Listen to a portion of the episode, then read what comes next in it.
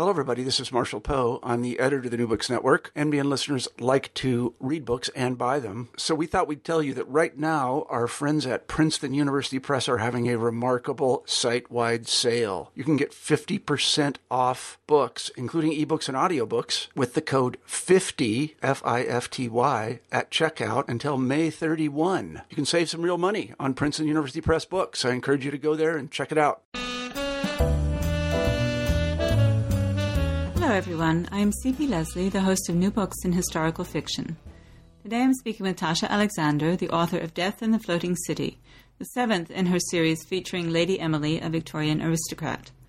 Her book opens with a poem by Lord Byron, I Stood in Venice on the Bridge of Sighs, from the fourth canto of Childe Harold's Pilgrimage. I'm going to skip over that, though, and read her first three paragraphs instead. The I of the passage that follows is Lady Emily. I'd expected jewel encrusted, not encased in a layer of dried blood. Almost cringing, I fingered the slim medieval dagger that felt heavier in my hands than its size suggested. Tourists come to Venice, the city Petrarch called Mundus Alter, another world, to take in the opulent beauty of the floating city's palaces, the soft colors and vibrant gold of St. Mark's Basilica, and the rich elegance of Titian's paintings. My trip, however, came without the prospect of such pleasant things. I was standing in a dark, musty palazzo with my childhood nemesis glowering over my shoulder as I inspected the knife an intruder had used to kill her father in law. An unpleasant sensation prickled up my neck as I stared down. Instruments of murder are not something with which a lady contends on a daily basis, particularly not one still bearing evidence of its evil use. The police returned it to me in just that condition, Emma Callum said, wrinkling her nose. I wasn't about to touch it and the servants point blank refused to clean it. I'd fire the lot of them if my Italian were better. Emma Callum is the aforementioned childhood nemesis who ran away from London high society a few years before to marry an Italian count, with, as you hear, unfortunate results. Two podcasts ago, we visited, in virtual terms, one of the candidates for the title Venice of the North. Today will be more like a whirlwind tour with side trips to Santorini, London, Vienna, Istanbul, and more as we head for La Serenissima, city of gondolas and Renaissance palazzi, under Tasha Alexander's skilled guidance. Hi, Tasha. Hello, good morning. Good morning. Uh, today I'm CP Lesley, the host of New Books in Historical Fiction, and today I'm talking with Tasha Alexander uh, the New York Times bestselling author of a series of historical mysteries starting, starring Lady Emily, the most recent of which is Death in the Floating City. Uh, I've loved Lady Emily since I first encountered her in And Only to Deceive, so interviewing her creator is a special pleasure for me. Uh, Tasha, I'd like to begin where I always begin by asking you to talk about yourself and how you became a writer. Well, I became a writer I, in a way that I think happens to a lot of writers. I started reading. I love reading. I my my first memory truly is being very little and my mother was reading to me. She was reading out loud from Little House in the Big Woods by Laura Ingalls Wilder. I spent most of my youth under my dining room table pretending it was a covered wagon. Uh, but she was reading the book out loud to me in our living room. We were sitting on the sofa. And I realized all of a sudden that I was further ahead on the page than she was. And it was the most astonishing thing I'd ever experienced because I thought, wow, you don't need a grown up for this. And it was, it's the world, you know, when you learn how to read, that is an entire universe opening up to you. And from that moment on, I just read everything I could get my hands on. And I think if you really love reading like that, it's natural to want to start writing because there's a way in which writing really is the ultimate reading experience because everything works out exactly the way you want it to, which doesn't always happen when you when you're reading. Um, so from the time I was very young, I would write, you know, terribly awful short stories that I would bind in cardboard with, you know, yarn as the as the as the spine. Um, but as I got older, you know, we become practical and realize that we need things like health insurance and rent money. And so when I graduated from college, I, you know, I hadn't studied writing ever. I was an English major because of loving to read. Uh, I did English and actually did medieval history as well. Um, but I had never taken writing classes. And so when I graduated, you know, you don't come out of college saying, well, great, I'll go be a novelist. and that's a good way to support my family because it's you know it doesn't seem realistic and practical. So I worked a series of very uninspiring jobs um, until my son was born. And what I realized the whole time I was working those jobs was, you know, we have such a tendency in our society to define ourselves by what we do, what our job is. You know, are you a lawyer? Are you a doctor? What is your job? And as I was working these soul crushing jobs, I would say, you know, I'm whatever I was at the moment. I spent some time as a pharmaceutical sales rep. Um, but I would always say, well, I'm a sales rep, but I want to be a writer. And I was always following up with, I want to be a writer. And I was at home one afternoon, and this was when I wasn't right, I wasn't working at the moment because my son was a tiny baby. And well, actually, I guess he was three, but now that he's 13, that seems like a tiny baby. right. Um, I was reading Gaudy Night by Dorothy L. Sayers. Who, oh, my, one of my favorites. Oh, such a wonderful, wonderful book. And in that book, you know, Harriet Vane is trying to decide whether or not to marry Peter Wimsey. She's having a conversation with one of her friends, and she's saying, you know, if I marry this guy, am I going to lose everything that I want to be? And her friend sort of thinks about it and says, no, no, I don't think you will. Only she says it with a British accent and much more eloquently. But she says, when you know what it is that you really want to do, you will do it regardless of your circumstances. Everything will be steamrolled in its way. And that passage, uh, which I'm quoting extremely badly, really just jumped off the page at me because all these years when I'd said, well, but I want to be a writer, I want to be a writer, it would be followed by, well, I want to be a writer, but, you know, obviously I have this baby now and I can't, or my job, I'm working 70 hours a week, so I can't. And there were all these excuses and reasons that I couldn't write. And there's really nothing easier in the world than to think of reasons not to write. You know, it's very easy to procrastinate. It is, and unfortunately. it really is. But when I read that, that bit from Gaudy Night, I just, it struck me because I thought, you know, this is true. When you really, really want to do something, you figure out a way to do it. You do. And I really think that at the end of the day, people do do the things that really matter to them. And so I just, in that moment, I thought, all right, that's it. Either I have to stop saying I want to be a writer, or I have to sit down and actually write something. And the very next day, I started writing what became And Only to Deceive. Ah. I haven't haven't looked back. no, that's great. So, uh, did you do an MFA and stuff, or did you just sit down and write? I sat down and write. I just sat down and, and wrote. I um, what I did, I think at that point, you know, what I was interested in was not. I wasn't so much thinking about publication. I mean, everyone who writes hopes that they are going to be published. But at that moment, I was really just thinking, okay, I need to do this for myself. I need to write a book. So, what are the things that I'm really interested in? Because I guess, you know, I had gone through in previous you know years I had thought about writing and I would always try to think about well what would be the kind of book someone would buy? But this time and I, I never got anywhere and never even wrote three pages because that is a terrible way to decide what kind of book to write. And this time I just thought okay what do I like? Well I have always adored classical art. I think it's stunningly beautiful.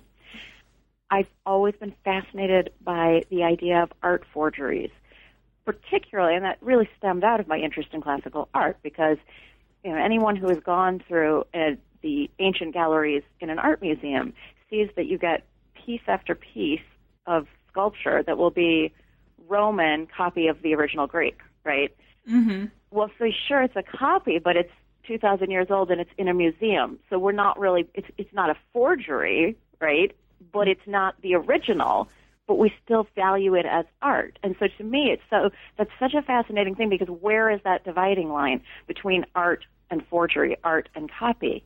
You know, if you go in, you know, if I go into the Art Institute in Chicago and I look at that gallery, and then I go into the gift shop, there will be reproductions of pieces, right? But but we don't think those are exactly art because they're copies. But we don't well, think they're forgery either because they're acknowledged to be copies. Exactly, exactly. So I just think it, it, I've always been fascinated by that that idea of what is it that makes it art? Why is one thing a worthless copy and one thing an inspired original? So I, was, I wanted to think about that, and and that was really the the bit that for me gave me the seed for the plot of that first book. Um, I had decided to set it in the 1890s because that has been a time period that has always fascinated me. You know, you, you get I've I've always been an Anglophile, and when you look at that late Victorian period, particularly the 1890s, you've got women finally starting to have some rights separately from their husbands. They're coming into their own socially and politically in a way that they've not done in the Victorian period earlier.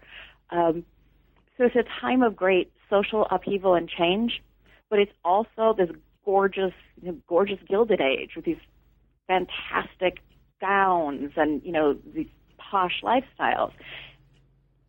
But on top of that, we as as contemporary readers or writers know that that world is going to fall apart within a generation and be completely decimated by World War One. And I, I love the idea of, of looking at a society that's in decline but doesn't really know it's in decline.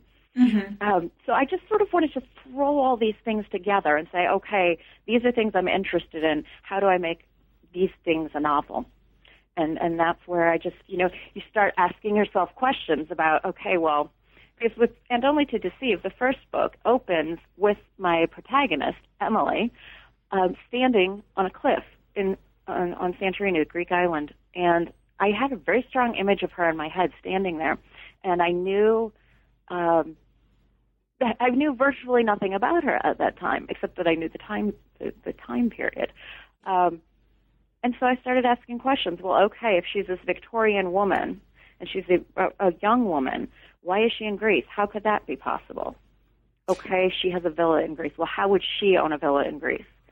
Well, it was her husband's. But I didn't want her to have a husband. I wanted her to I wanted her to really be able to be independent for a while. So if she doesn't have a husband, then he must be dead. Okay, well then did she marry someone older and he died? No, I didn't want that. You know, you start asking these questions and this whole story fills itself in, you know, and that's how, how I came up with the plot of that book. That's really interesting. I mean, my novel uh, developed very much in the same way. I started mm. asking questions. You know, how is the heroine going to be this way? Um, and then you find an answer, and then that dictates the next part of the plot. But that's really interesting. Um, so Santorini, uh, is this a place that you have been yourself? I have been. Yeah, I was there, and I years ago, probably 15 years ago. I just loved it. Loved it. It's such a stunning stunning place in the world. You know, these dramatic cliffs and the ocean in front of you, and the caldera where the volcano was um, in ancient times. It's it's just beautiful. It's such a contrast to London, too. It is. It is. But I felt like by setting up Emily the way I set her up, where her late husband, what what happens in that first book is that he has died when the book opens, and in fact he's been dead for nearly two years, and Emily had never bothered to get to know him particularly. This was a time period when arranged marriages were quite normal, or even if not strictly arranged, that you know you were you were getting married because somebody needed a title or somebody needed money or this was a good alliance for the two families. Um, there wasn't always a deep personal connection between the two people getting married. And when Emily decides to marry Philip, it is as much to remove herself from her mother's house, which has become an unbearable place to live, as to be with Philip. She doesn't particularly, she doesn't dislike Philip, but she doesn't have any special affection for him. And so she agrees very quickly to marry him. They get married. He is a big game hunter. He goes off on safari and dies. So, you know, she spent a handful of weeks with this guy. Now he's dead and she's living in his house. His fortune has been irrevocably settled on her. And you know, and I decided that because I wanted her to have the money and resources to travel and to to do things in the world without having to worry about the financial details because isn't it enough that we have to worry about that in real life? I don't want to have to worry about my bills and Emily's bills. So, there you go. Um, but um, in the course of that first novel, what happens is there there are a series of things that happen to Emily that makes her think more about Philip, her late husband. And she starts reading his journal. She starts trying to get to know the husband that she's already lost. And he is a more typical Victorian man. He was very interested in, you know, neoclassical art, classical art, um, had that kind of traditional English education that would have been weighted very heavily towards classic subjects. You know, he would he learned Greek, he, he knew Latin, and when Emily realizes that he had actually been this really interesting, worthy man who did have a deep affection for her, she thinks, "Wow, I I completely blew this. I missed out on this guy," and she's in an attempt to feel closer to him, picks up his interests and takes them on as her own, and then finds that she's actually really fascinated by by Greek art, by the language, by reading Homer. And so that gives her a reasonable springboard to the intellectual enlightenment that she needed to go through to get from being, you know, a sort of run of the mill, fairly vapid society girl who did like to read, but who was perfectly content being a society girl to what she becomes in the later books, where she is a strong, independent, forward thinking woman. And that was really my whole vision for the series. I wanted to think about, you know, that period of time in, in the 1890s where you're getting all this social change. You know, I think we've all heard about wonderful Victorian people who were eccentric and sort of sprung sprung out at birth, you know, ready to change the world. And there are wonderful characters like that. Those people might be pushing for change and, and were, but until the more ordinary people, the people like Emily is at the beginning of And Only to Deceive, who aren't wanting for anything, who are comfortable, happy, content, until those people start to look at the society around them and say, you know what?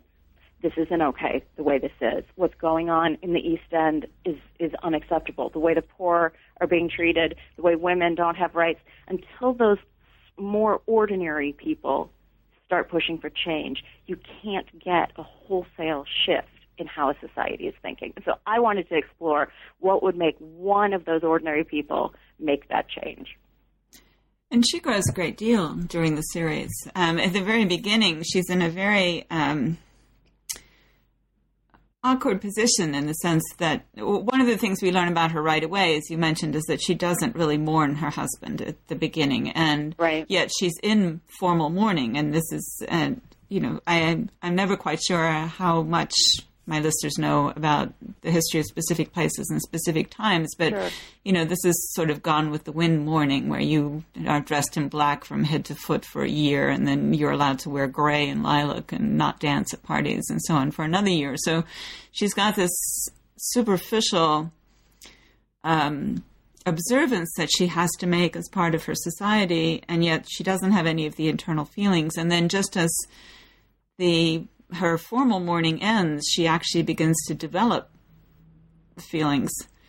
Exactly. Yes.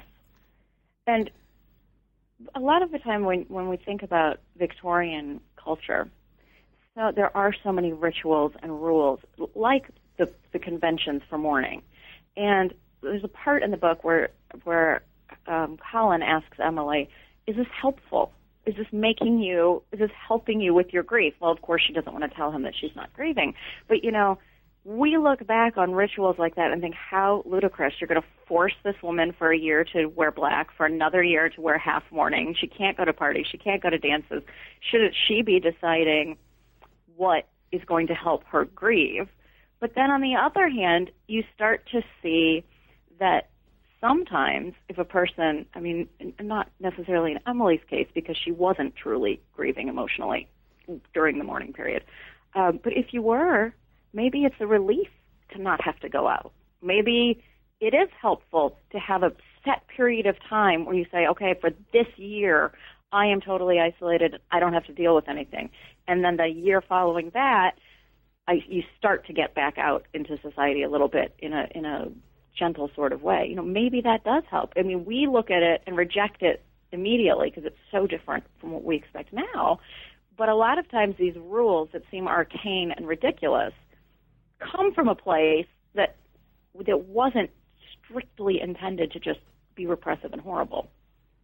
And even with Emily, it gives her a space where she can begin to explore some of these things that you know she she's not constantly caught up in one party after another. So she's able to go to the british museum and um, start to learn greek and read homer and all of the stuff that she's trying to do. Exactly. And in fact when i started writing the second book the difficulty for emily was going to be that in that second book she is now wholly out of mourning and it's the height of the london season. So how does she take the woman she's become, which is a more enlightened person with a rich intellectual life, how do you reconcile that with the way you're supposed to be in London high society, where women, you know, young women in upper class London at that time period were not supposed to make eye contact. They were supposed to not, they weren't supposed to give their own opinions about things. They were supposed to, you know, politely agree and be very demure and laugh prettily at the right things and, and talk about the weather and their horses. Um, and Emily is no longer satisfied behaving like that. She wants more, and so she has to then go back into society and see how she can can reconcile her new interests with the world that she's from. And and that was the other thing with the series. Um, I wanted to really be true to that time period I didn't want to just take a 21st century person, cram her into a bustle and a corset, and say, oh, look, she's Victorian. You know, it's kind of like I was saying about the, the restrictions and the social mores in the Victorian era with mourning or, or, or whatever. You know, it's very easy for us to look at these things and say, ridiculous. What do you mean these women weren't supposed to make eye contact and weren't supposed to have interests of their own and were supposed to defer everything to their husbands? Well, we have not been brought up to think that way. If you have been brought up to think that way and it has never occurred to you until you're, you know, oh, a young widow that there's another way to be, you can't just instantly turn your back on everything that you know. So it's not a simple process. It's not just, you know, that you wake up and have this revelation and say, wow, this society is stupid. I reject everything. That's not realistic. It's going to take Emily time and and that's what I've tried to do over the books. You know, that second book, she's in London dealing with the high society people. In the third one, um, she travels to Vienna because what I wanted to do is have her start seeing a broader view of the world. Um, because you know, if you are always in your narrow narrow sphere, you don't get a lot of new ideas and see how people people who aren't of your class, people who who, who either aren't in your class or aren't your servants? How are those people living in the rest of the world? And so I wanted her, over the course of the series, to keep getting a broader and broader view of the world, of different cultures, of different places, um, so that she could, in the end, come out a, a really forward thinking young woman. Yes, and I think that's very well done. I mean, it's one of the things I particularly like about the series is that she does come across as a Victorian young woman rather than um, a more modern young woman than is really appropriate for that. Well, thank you. And I know sometimes it can be frustrating for readers because sometimes people say to me, "Well, I wanted her to. Didn't she just see this was stupid? Why didn't she just by the end of the first book get this?" Well, you and I would, but she couldn't. Yeah, and now I went through that too. My heroine is um, 16th century, and she's mm-hmm. in an arranged marriage. And somebody said to me, "Well, I just wanted her to run away," and I'm thinking. Right. no. I mean, she's been brought up from birth to think that her father is going to decide he's going to pick the right man for her, and she wouldn't. The idea of running away just would never occur and what to would her. She even what would she even do? Yeah, where would she go? You, right. you can't be a 16th century woman run away on your own, and you know it's not like you can run off to Manhattan or Hollywood and become a movie star, or even get a teaching job. Right? I mean, exactly. But I think that's one of the real challenges with writing historical fiction you have to balance you you know your readers have certain expectations because of the world they live in but you are trying to transport them to a different time and a different mindset i think it's so so critically important to stay true to that time even when it irritates readers which it can sometimes yeah, I think a lot of it is how you explain it, but I think you do a, a really good job of balancing that. And you know, the, Emily is also in this tradition of Victorian women who are quite adventurous, despite being Yes. so demure. I mean, this is the age when women start to travel. You know, they go to Kashgar on a bike, or they Exactly. Well, you have Gertrude Bell mapping Persia. right. It's a it's a wonderful time for that. And, but it's also it's been interesting to me because I am I'm you know I did study history in college, and so I I love doing historical research, and I love how surprised that research can make you. Because like when I was researching, I have a book that's set in Constantinople, and I wanted to send Emily there. Well, I thought about doing a book in India because, I, but I thought, you know, it's so. I wanted to do something less obvious, and I wanted her to go somewhere different. And I started reading the letters of British ambassadors' wives to the Ottoman Empire, and they were having fantastic experiences in Constantinople. They're hanging out with the concubines. They're, you you know, the- the- in the 1880s, the British ambassador's wife was socializing with the Sultan. He was she was the first Western woman to ever sit at his table and have dinner, and she was just in and out of the harem constantly, telling them how the children should be raised. She was an extraordinary woman, and I thought, well, this will be a great place to send Emily because everyone knows that you know the women in the Ottoman Empire were even more repressed than the English women, right? Well, actually, no. What I found when I started doing the research is that the Ottoman women in that time period had far more legal rights than their English counterparts, which which blew my mind. I had no idea. Yeah, it is amazing. Um, that what book, Tears of Pearl, was my absolute favorite until I read this one. Although Crimson Warning, I also like very Oh, much. thank you. which is, I should mention the book immediately before Death in the Floating City, which I think we should probably move towards. Sure, yes, yes.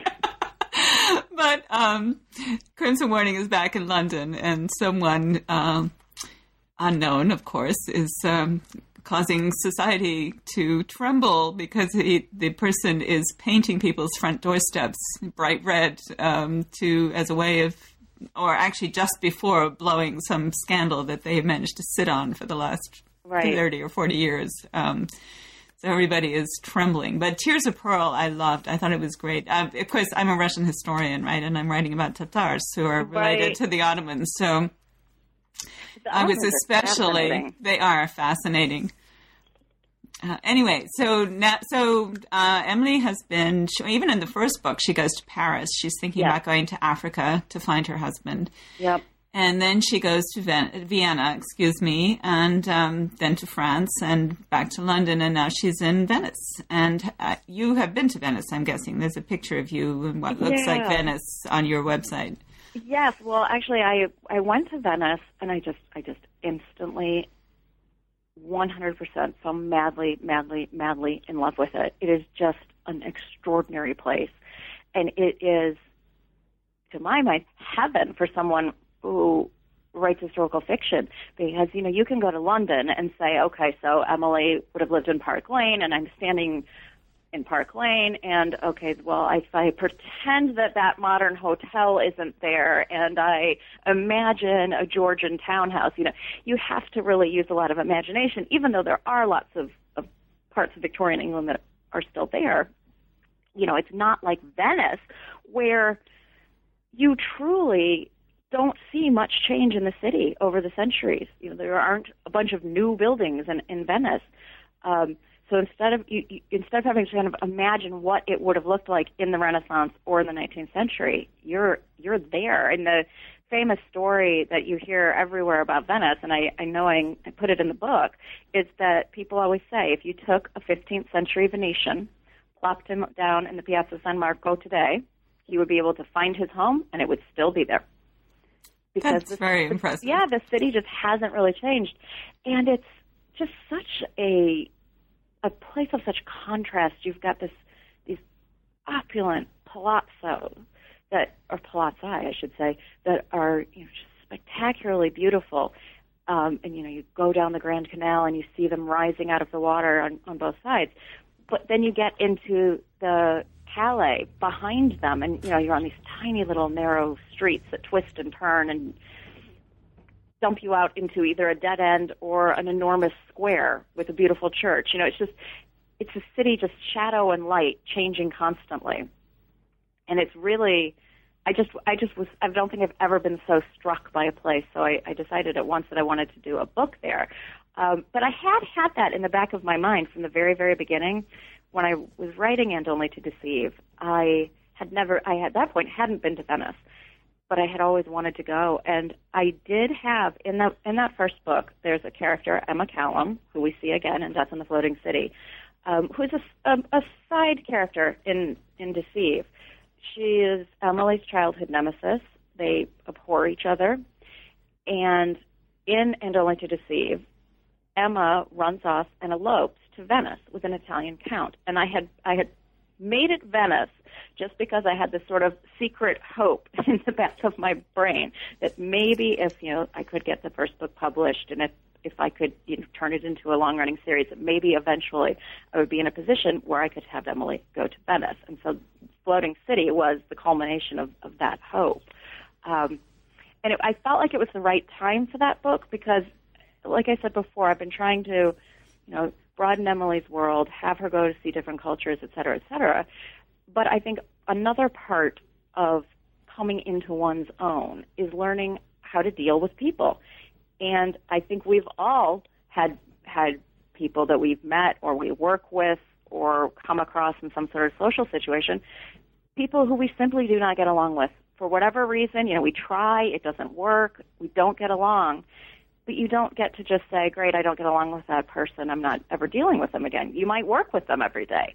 And I wanted Emily to have to go back and deal with Emma at a time when Emma needs her so that Emily can't say, well, I don't care. I'm not dealing with you. She's thinking, okay, I need to go help you because um, Emma's father-in-law has been murdered and her husband has run off and, and everyone assumes he killed the father um, and, and Emma, who kindly points out that someone of her social standing wouldn't cavort, cavort with people who solve murders. And so it's just a miracle, frankly, that she even knows Emily. Um, but Emily goes, and what I wanted to explore was how you deal with those people who are tricky, who are prickly, who you're not going to ever be best friends with. And I didn't want the end result to be that, oh, well, gosh, you know what? Emily helped Emma. Now they love each other. No, because you know what? That's not how people really behave. No, there, she does sort of come. Well, I guess she, you could say she comes to terms with. I mean, childhood nemesis are particularly difficult. I think too. I think so. yeah, absolutely. And what what happens is is that they come to a much more adult, grown up way of dealing with each other they kind of accept that they're never going to be close friends, but they can have a sort of civil relationship that's not constantly reopening the, the wounds of childhood and, and move on from there. Yes, yes, I thought that was very realistic. Um, there's also a second story in this book, um, which I want to get to, and then I'm going to ask you if there's a passage that you want to read um, from the book. But there's I'm wondering if this is part of your interest in medieval history, although this is a little later than medieval. There is a. a I'm trying to figure out how to put this to, to not give too much away. Right. There is a manuscript that is involved in the story, and the manuscript it develops in this kind of Romeo and Juliet like story um, that turns out to be somehow connected to the murder. But I won't go further than that. um, did you where did this come from? This idea, of well, including the second story. When I when I started researching Venice, so I had decided I, I had a lot in place about what I wanted the 1890s stories to be, but I felt really strongly that you couldn't do a book in Venice and ignore the Renaissance because it was such a, an amazing time in the city, which at that point in time was an independent republic. Um, and when so when I started researching Venice, because when I had been in college, I I had done medieval stuff and I had sort of stuck more to English and French, but I'd always, you know, the Renaissance was later than my period, but I'd always been interested by it. It was an, it's an amazing time, um, and so when I started reading about Venice during the Renaissance, you find this society. You know, we think about the rules and regulations of the Victorians in England, right? In Renaissance Venice, they you have that on the one hand it's this wildly debauched city, right, that we've all, you know, know about and the carnival and the courtesans and the art and all this.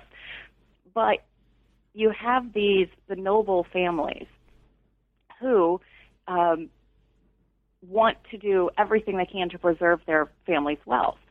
And part of the way they do this is that no matter how many children they have, and they generally would have a lot of children, right? This is a nice Catholic country. Everyone's having babies constantly. You might have 11 kids in a family.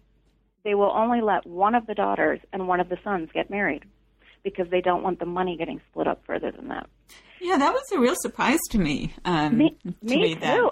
And when I read that, and then I started reading about that you had what so what would happen is you know, and it wouldn't necessarily be the oldest son and the oldest daughter. It would be whichever daughter they thought was the most beautiful who could get the best, you know, best best match, um, and and bring the most prestige and hopefully money, you know, to the family. And the same with the son. You know, who was the one who would who would be best suited to running the family business and capable of of enticing um, a bride from a really wealthy family. Um, so you so you'd have these two who would get married, but then what what do you do with the other nine kids? Well, one of the other sisters generally would stay in the family palazzo and help take care of the children of the son who got married. So there's a great fate, right? You get to like live in the attic and, and be a, a, an unpaid governess. The rest of the girls would be sent to convents. And so you had these convents all around the city and on neighboring islands that were full of women who had absolutely no vocation to be a nun, might not have even been. I mean, I, I, everyone in the Renaissance was was fairly religious. You know, religion was a huge part of life then, but that doesn't mean you know going to church and even having some strong beliefs doesn't mean that you necessarily want to be a nun. And so you've got these wealthy women set up in these convents where they're having parties. There, there's a great story about um, these two men digging a hole through the like a tunnel through the wall of the convent so they could get in and out to to meet their lovers who were nuns more easily. Um, you know, it's hardly surprising that if, if the bulk of your people, the bulk of the members of a religious order are actually not religious, you're not going to really have a very spiritual environment in the convent. Um, then you have so so you've got these girls shut up in the convent, and then you've got the boys because there are all these boys who also can't get married, and they are kind of just marauding bachelors around town, and they just these are guys who have enough money that they can kind of hang out and do what they want, but they weren't really necessarily working. They weren't allowed to get married.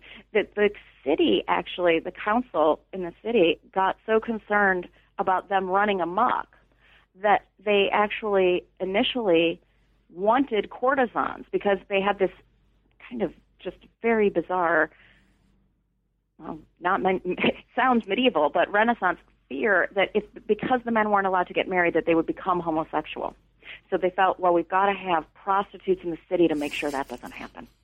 The, the mentality there i mean it's just this is the stuff you can't make up so then you get these brothels and the courtesans, and so you've got, you know, you've got this famous bridge in Venice where the courtesans would stand and, you know, remove bodices so that the guys going by on the boats below could see who looked the best and, you know, come look for them in the evening. It's such a bizarre situation. And because of that, the way people weren't allowed to get married, and I was really fascinated by the fact that it was the men too, because we're we're used to, you know, the women being controlled by the family in a way that we're not used to men being, and here you had it that they were kind of both being equally um, controlled.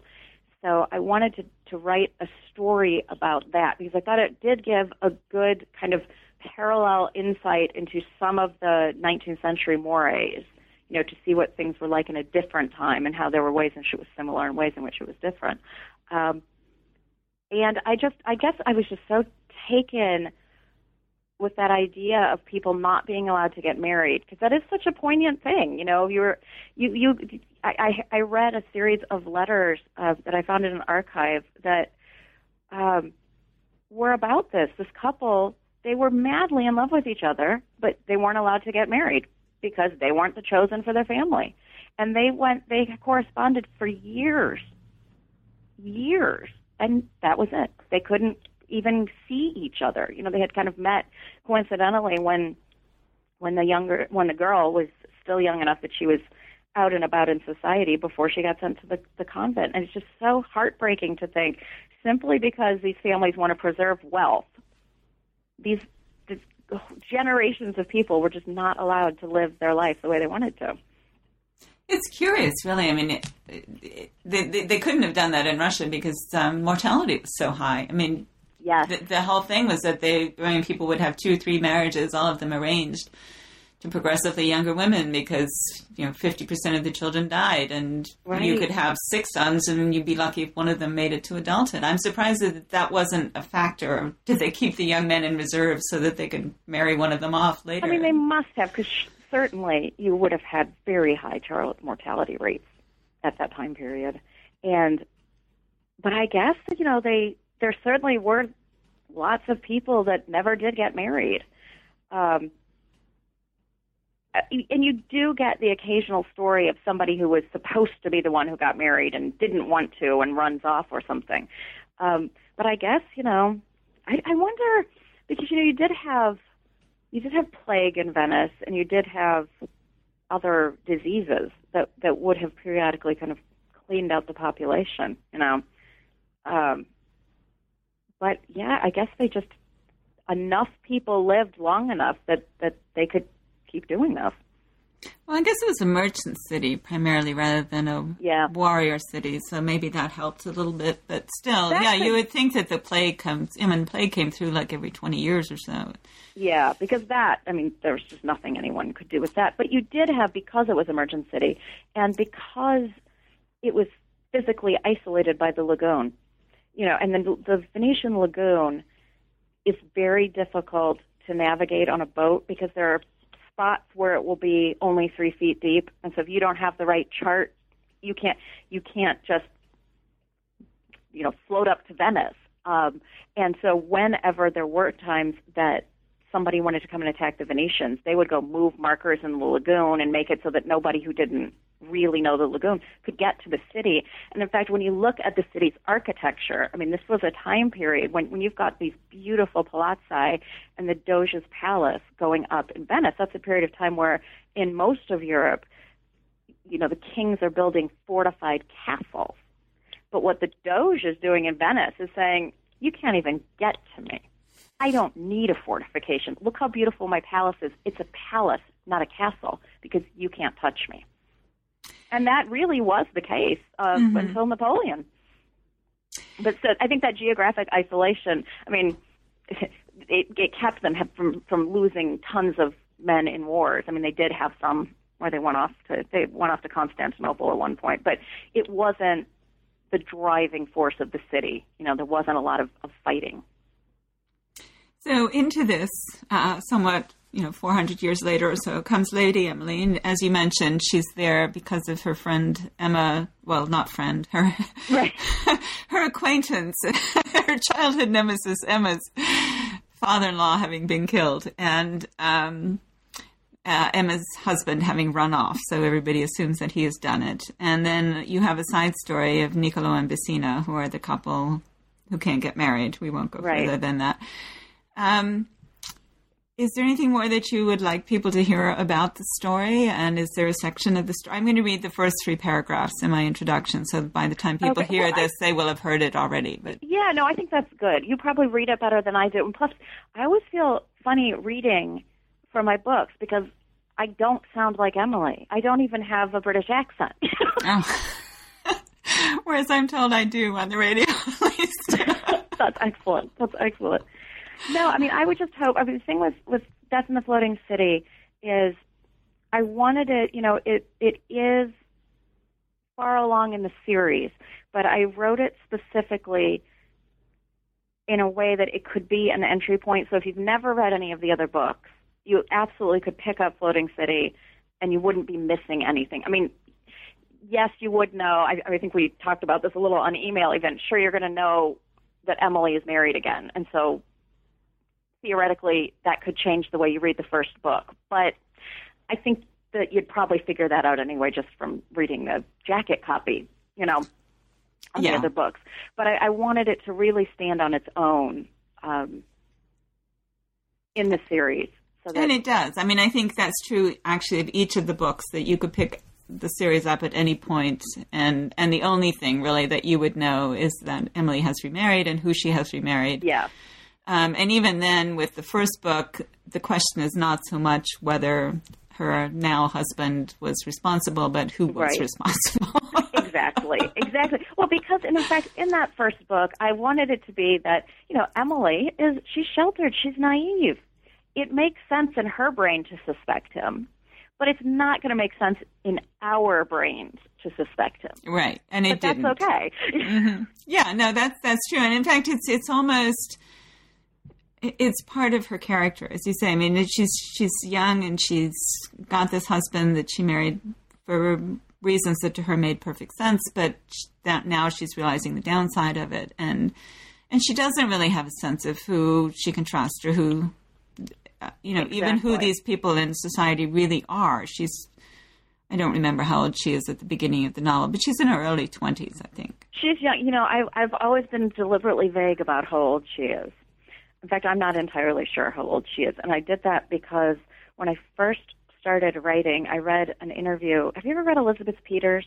Oh, I love Elizabeth Peters. And in I- fact, if you like art forgery things, her Vicky Bliss Yeah. mysteries are. Oh, I love her. I absolutely, absolutely love her. I love. If I devoured everything she has written, and she writes under Barbara Michaels too. You know, she's got all Mm-hmm. these books. But I read an interview with her talking about the Amelia Peabody series, and she said that when she wrote the first book, I believe Amelia's 27. So you know, in the Edwardian days, an ancient spinster, spinster, right? right. Uh, and she said she was very specific about that because she didn't think she wasn't thinking this book was going to turn into a series. So she Right. thought she was just writing this one-off book about Amelia, who was this 27-year-old spinster.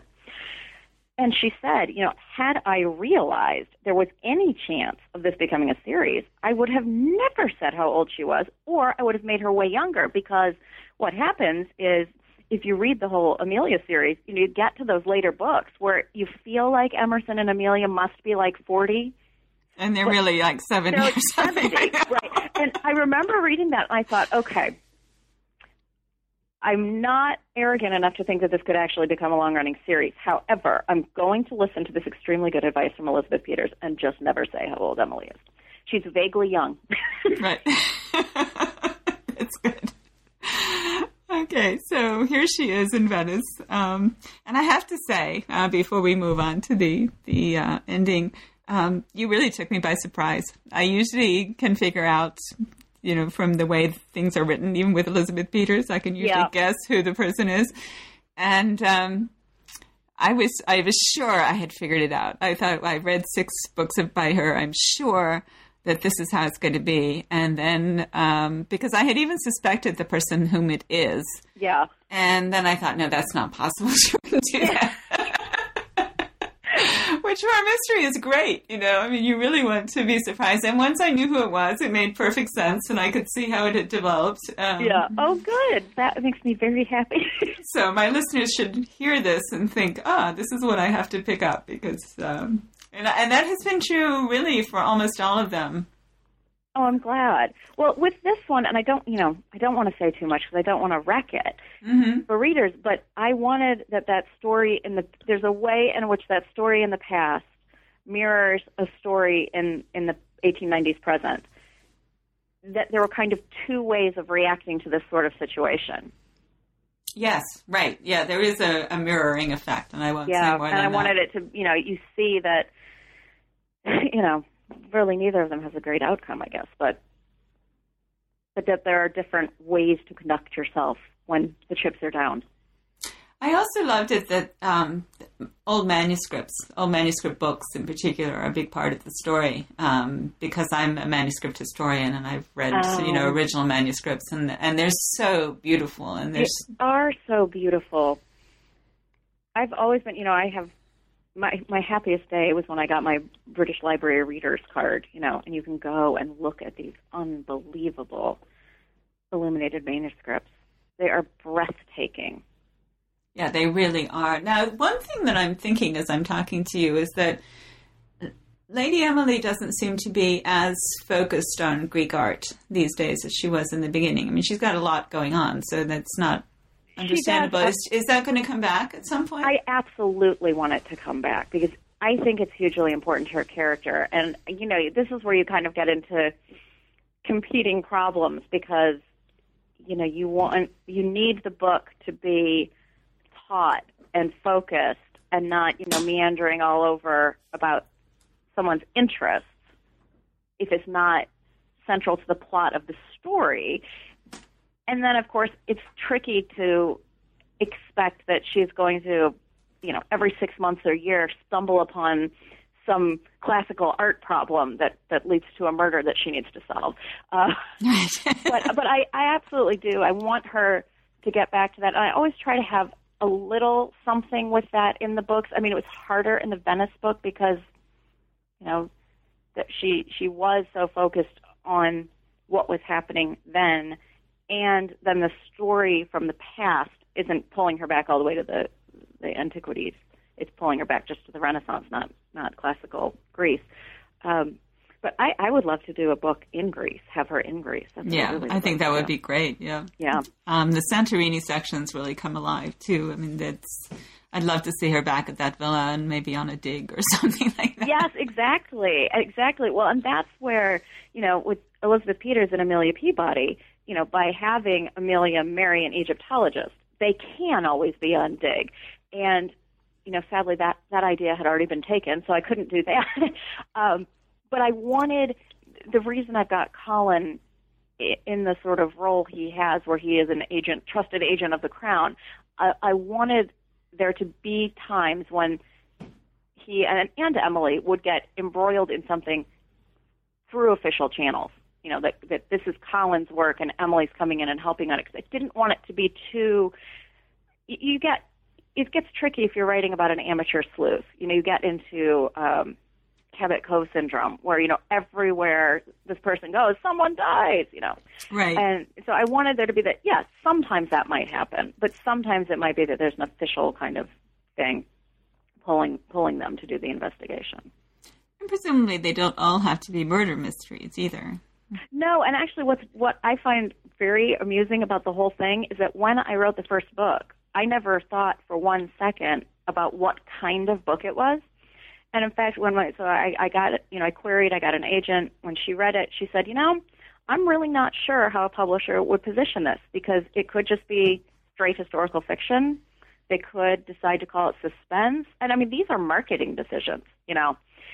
And when um, when my publisher bought it, they sat down and they had a meeting and they said, yeah, you know what, right now, it's going to be a much easier sell to sell this as suspense than as straight historical fiction because of, I guess, how the market at that point in time was for historical fiction. And I just sort of thought, well, you know, you call it whatever you want to call it. Just print it. Publish it, right? Yeah. And so I have, and I mean, then of course, then you start getting pressure from, you know, it's, well, hey, you know, this, this, there needs to be a strong mystery element in this, you know. Uh, but you absolutely wouldn't have to always have a dead body. I'm hoping Colin's going to go to St. Petersburg. I have to tell you, there's lots of Greek art in the Hermitage. I, I really do want to do that. I don't think I can do it for next year. It's just, honestly, it's just because I don't like to. I, I'm at this point where I don't like to write about a place if I can't go there and spend a significant amount of time in the place. Mm-hmm. And my just, I can't go to St. Petersburg for the whole summer which is very frustrating. but uh, but I mean, I I wrote Floating City in Venice. I got an apartment and I was there, and it just that Venice is the the sense of place. I felt like I just had to be there to write the book. But um, yeah, St. Petersburg, St. Petersburg and Greece are kind of my two big. Well, I'm already jealous that you get to go to London as often as you want. But St. Petersburg, actually, St. Petersburg is like Venice in a way. It's um, much more than you know moscow is a very modern city it has these mm-hmm. little medieval enclaves which are wonderful for medievalists but they the city itself is like london it's bustling right. and everything but st petersburg is this it's like this elderly um, aristocratic lady yeah and it really hasn't changed that much since peter's time i mean around the outskirts are all these horrible actually Victorian era factories that spew Yeah. smoke and all this stuff. But the central part of the city is just these gorgeous buildings that were put up in the time of Catherine the Great, and they would have been there in Emily's day. They're there Yeah. now. It's it's it is like Venice in that way. and it just looks it looks so beautiful because I have I have three shelves of books about St. Petersburg, and many of them are just these you know gorgeous photographs hmm of the city, and it just looks unbelievably gorgeous. So I And the sh- Hermitage, I mean, Oh yeah, hello. amazing. I could just live there. just walking around. I gave up looking at the art. The one time I was there, I just looked at the rooms. They were so beautiful. Oh, that's wonderful. Um, so uh, I cheated and went to your website. So I know that you have a new book coming out in September, so the fall sometime. October, yeah, I think it's October of 15. Yeah. Um, and then, so are you already working on the next one? I am just in that happy sort of casting around for my plot ideas for the book for next year, for 2014. I think I'm about 98% certain it's going to be set in Paris and London. Mm-hmm. And that's about all I know right now. I mean, I'm just in that where I'm, I'm I like to start off by reading and reading. So I've been reading letters um, and memoirs of Victorian English women in Paris at the time. And, and you know, usually once you start reading things like that, there's something. There's some little. I mean, you know how this is. You get some little kernel that you think, oh, wait a minute, what is this? Um, but I just found this wonderful little, almost throwaway article that was in the New York Times. I think it was in 1896, 1896 or 1898, somewhere around there, where they were talking about the tunnels under the Louvre. Oh, and really?